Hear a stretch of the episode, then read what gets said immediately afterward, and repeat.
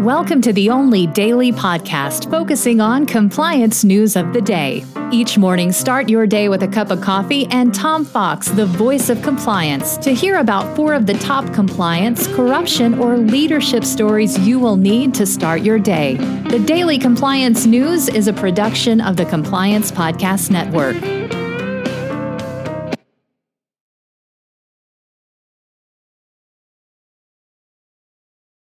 The Daily Compliance News for July 26, 2021, the Our Man at Credit Suisse edition. And we begin with that story as Credit Suisse has said it's reached a settlement with its former CEO and private investigators over a spying scandal that rocked the bank.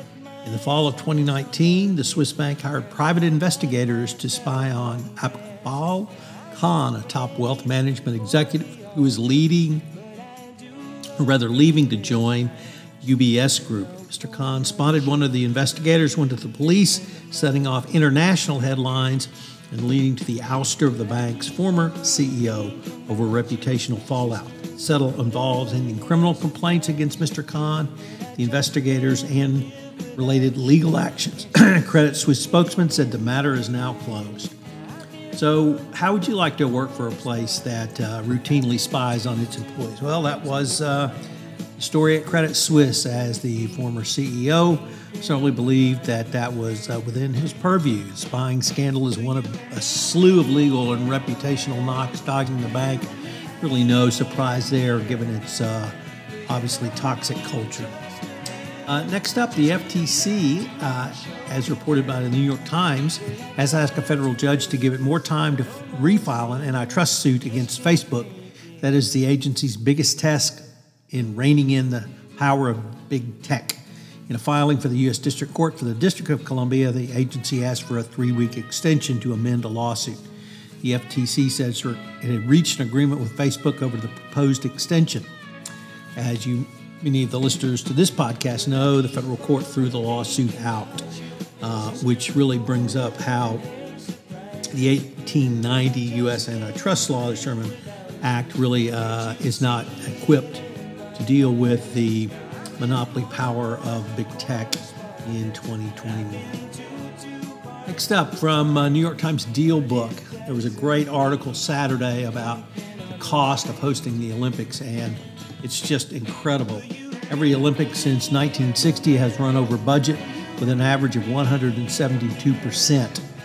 Um, this is uh, the highest overrun by far of any mega project, including roads, bridges, dams, and other uh, major undertakings. Brazil budgeted 14 billion for Rio and spent an estimated 20. Russia budgeted 10 for the Winter Olympics at Sochi and spent more than 51 million. London, which hosted the 2012 Summer Olympics, aimed for 5 billion and spent 18. Uh, the uh, economic impact is just devastating on the cities that bid on it. And indeed, in 3032, there was only one bidder for the Summer Olympics, uh, that well known international destination, Brisbane, Australia. So uh, don't bid on the uh, Olympics. Uh, and finally, the um, uh, Department of uh, Treasury whistleblower who blew the whistle on uh, FinCEN um, and uh, then uh, eternally and filed a whistleblower complaint and ultimately went to uh, Congress and get got the laws changed. Look like, looks like the DOJ is going to move forward and have her sentenced for releasing documents to alleged confidential documents to the press publication. So another whistleblower bites the dust. The Daily Compliance News is a production of the Compliance Podcast Network and a proud member of C Suite Radio. Thanks so much for listening. I hope you'll join me again tomorrow.